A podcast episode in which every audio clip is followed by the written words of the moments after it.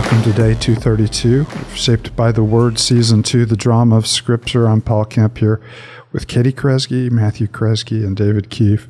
We're continuing our journey through the Old Testament, uh, through the book of Isaiah.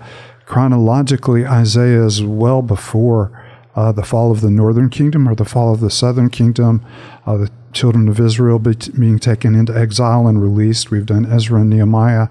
But the reason we've put Isaiah here is because Isaiah takes us well into the future as he sees the time of the coming of Christ and he sees the time of the renewal of Israel and sees the time of uh, the renewing of the kingdom.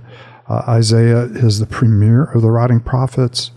Uh, if you look in your English Bibles, you'll notice that all of it is in poetic meter and it's beautifully written in Hebrew. There are so many word plays in the Hebrew where you have similar sounding words, you know, coming together uh, that make the indictments, you know, that Isaiah is giving all the more strong and the promises all the more beautiful uh, that he gives. Isaiah is not strictly a chronological book. Uh, like many of the writing prophets, we'll be in a near moment for one second, then we'll move to a distant moment, then we'll move, you know, to a moment, you know, that's in you know future to them, but not future to us. And, and, so you're just kind of having him zoom in on different scenes through Israel's history and God's working with Israel. And what you'll notice more than anything else in Isaiah is his mixture of judgment and hope. Mm-hmm. Uh, he is a prophet who is called to bring uh, announcement, an announcement of judgment on Israel all the other prophets are prophesying peace, peace, and everything is is good. So Isaiah is called to bring a message of doom, but the message of doom is surrounded with a message of even greater hope. And so you have the whole idea, you know, that Paul talked about where our sin does abound, God's grace does much more abound. And where God judges, the hope that he brings in the wake of judgment is so much greater. So we come to some really nice passages in Isaiah uh, this week, beginning with the Song of the Vineyard. But before we read, as always, we pause and realize that uh, uh, we're reading the Bible relationally. Uh, we're reading it because we know God and because we want to know God and we want to be known by Him. And so, as we uh, as we read, we always ask uh, that He would take our hearts and take our lives and open our eyes to hear the words of Scripture and to be molded by it. So, Matt, do you mind leading us for a word of prayer? Let's pray. Father, we're grateful for this time together in your word. We're grateful that you have spoken to us um, through your word and, and through your son, Christ Jesus. Father, we, um, we just, we, we ask that as we read, um, you would continue to, to open our eyes and, and our ears to hear and, and to behold um, wonderful things in your word. Father, we, we recognize very quickly that um, this, this book is often um, challenging to us. It's, it's foreign um, to the types of literature we often read, and, and, yet you've chosen to use it to communicate um, your heart and character to us. And so, Father, give us wisdom as we read, give us insight, um, help us to, to behold you in all of your beauty and, and glory. Um, and, and, Father, would um, you use your word to transform us as we read? It's in Christ's name we pray. Amen. Uh, Isaiah chapter 5.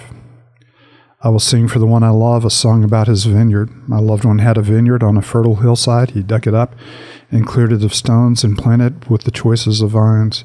He built a watchtower in it and cut out a wine press as well. Then he looked for a crop of good grapes, but it yielded only bad fruit. Now, you dwellers in Jerusalem and people of Judah, judge between me and my vineyard. What more could have been done for my vineyard than I have done for it? When I looked for good grapes, when did it yield only bad? Now I will tell you what I'm going to do to my vineyard. I will take away its hedge, and I'll just and it will be destroyed. I will break down its wall, and it will be trampled. I'll make it a wasteland, neither pruned nor cultivated, and briars and thorns will grow there. I will command the clouds not to rain on it. The vineyard of the Lord Almighty is the nation of Israel, and the people of Judah are the vines he delighted in. And he looked for justice, but saw bloodshed, for righteousness, but heard cries of distress. Woe to you who had house to house and joined field to field till no space is left, and you live alone in the land. Lord Almighty has declared in my hearing Surely the great houses will become desolate and find mansions left without occupants. A ten acre vineyard will produce only a bath of wine, a homer of seed will yield only an ephah of grain. Woe to those who rise early in the morning to run after their drinks, who stay up late at night till they are inflamed with wine. They have harps and lyres at their banquets, pipes and timbrels and wine, but they have no regard for the deeds of the Lord, no respect for the work of his hands. Therefore, my people will go into exile for lack of understanding. Those of high rank will die of hunger, and the common people will be parched with thirst.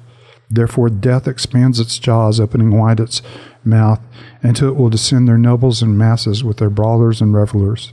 So people will be brought low, and every one humbled, the eyes of the arrogant humbled. But the Lord Almighty will be exalted by his justice. The holy God will be proved holy by his righteous acts. Then sheep will graze in their own pasture, lambs will feed among the ruins of the rich. Woe to those who draw sin along with cords of deceit and wickedness, as with cart ropes. To those who say, Let God hurry, let him hasten his work, so that we may see it. The plan of the Holy One of Israel, let it approach, let it come into view, so that we may know it. Woe to those who call evil good and good evil, who put darkness for light and light for darkness, who put bitter for sweet and sweet for bitter Woe to those who are wise in their own eyes and clever in their own sight. Woe to those who are heroes at drinking wine and champions at mixing drinks, who acquit the guilty for a bribe, but deny justice to the innocent. Therefore, as tongues of fire lick up straw, and as dry grass sinks down in the flames, so their roots will decay and their flowers blow away like dust. For they have rejected the law of the Lord Almighty and spurned the word of the Holy One of Israel. Therefore, the Lord's anger burns against his people. His hands is raised. He strikes them down. The mountains shake, and dead bodies are like refuse in the streets. Yet, for all of this, his anger is not turned away. His hand is still upraised. He lifts up a banner for distant nations. He whistles for those at the ends of the earth. Here they come, swiftly and speedily. Not one of them grows tired or stumbles. Not one slumbers or sleeps. Not a belt is loosened at the waist. Not a sandal strap is broken. Their arrows are sharp. Their bows are strong. Their horses' hooves seem like flint. Their chariot wheels like the whirlwind. Their roar is like that of lions. They roar like young lions. They growl as they seize their prey and carry it off with no one to rescue. And that day they will roar over it like the roaring of the sea. And if anyone looks at the land, there's only darkness and distress. Even the sun will be darkened by the clouds. And so, while this is magnificent poetry, its themes are uh, deeply dark and uh, incredibly ominous uh, as you see the picture that's painted here. And it starts with a very beautiful portrait, and you have to love the way that chapter you know five starts. Isaiah says, "Let me sing a song to the one I love," and of course he's talking about the God of Israel. And he's talking about the tenderness with which God has nurtured the nation of Israel and has given it a prominent place and has done everything He can to make it fruitful, uh, but it only yields bad grapes. And so you see the, the coming judgment, which has been prophesied, you know, in Deuteronomy uh, you know, prophesied all the way through, uh, you know, the kings, uh, you know, that God would eventually lead his people into exile. And he, in Isaiah's time, this has not yet happened.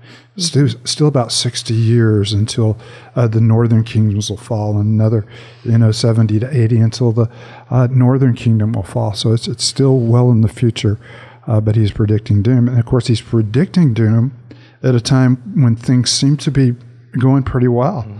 Uh, there's a lot of prosperity and there's a lot of peace. There are political alliances that are working for them. So people are prospering in Jerusalem and adding house to house and uh, becoming champions at drinking wine. Uh, so you have, yeah, so you have kind of a, uh, Isaiah has a hard task mm-hmm. Uh, to tell a complacent people that God is not pleased with them.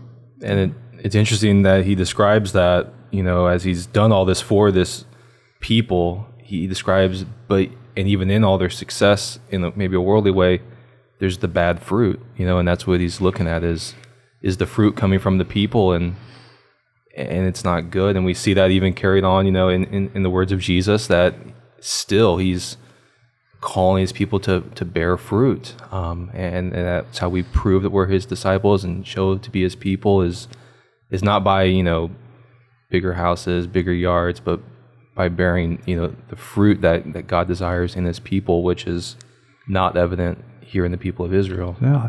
And and it's not really that, you know, we're commanded to bear fruit uh, without uh, the power work of God. Mm-hmm. He is the one who has chosen the field. He is the one who has cleared the rocks. He is the one who has built the wall and the tower.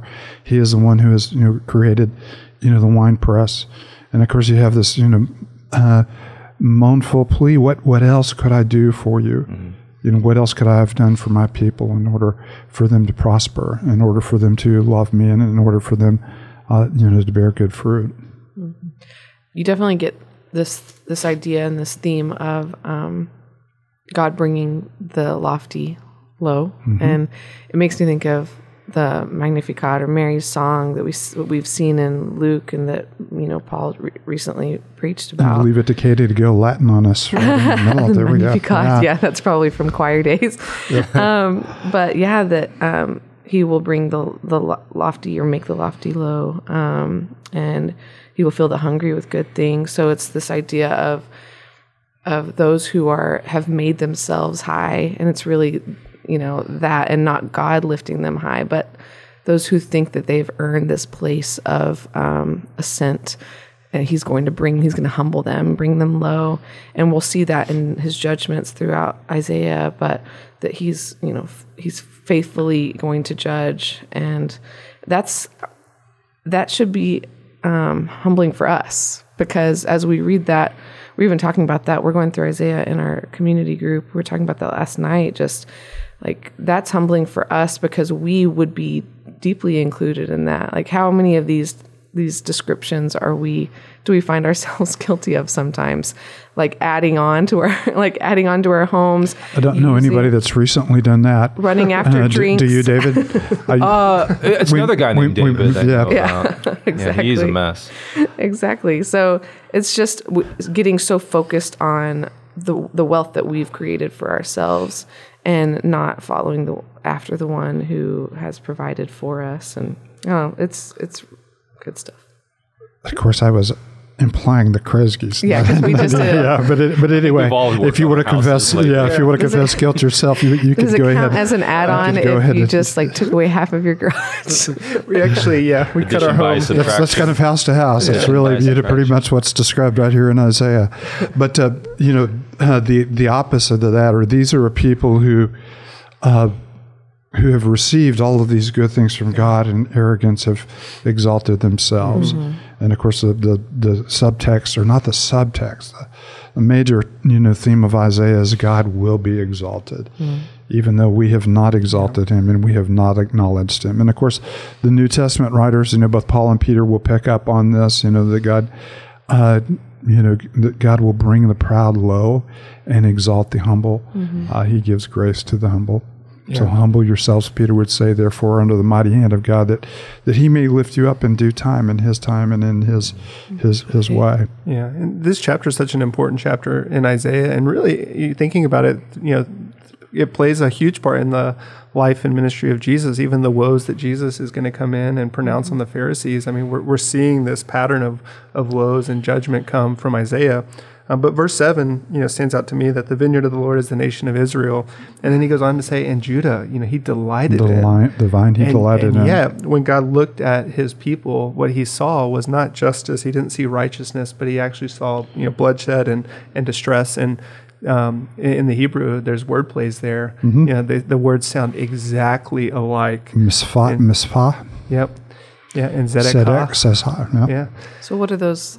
What words sound exactly like? Mishpat, so justice, and then mishpah is bloodshed. sadness. Yeah, And, and so literally he's saying he looked for this and it was and he uses the wordplay to it's a way to, to bring it to life like you really should be characterized no, it is by justice and yeah, righteousness. uh, that's where we miss a little bit uh, in what he's doing. You know, the sounds would have been, uh, you know, kind of resonant, and I had a really nice, you know, flow.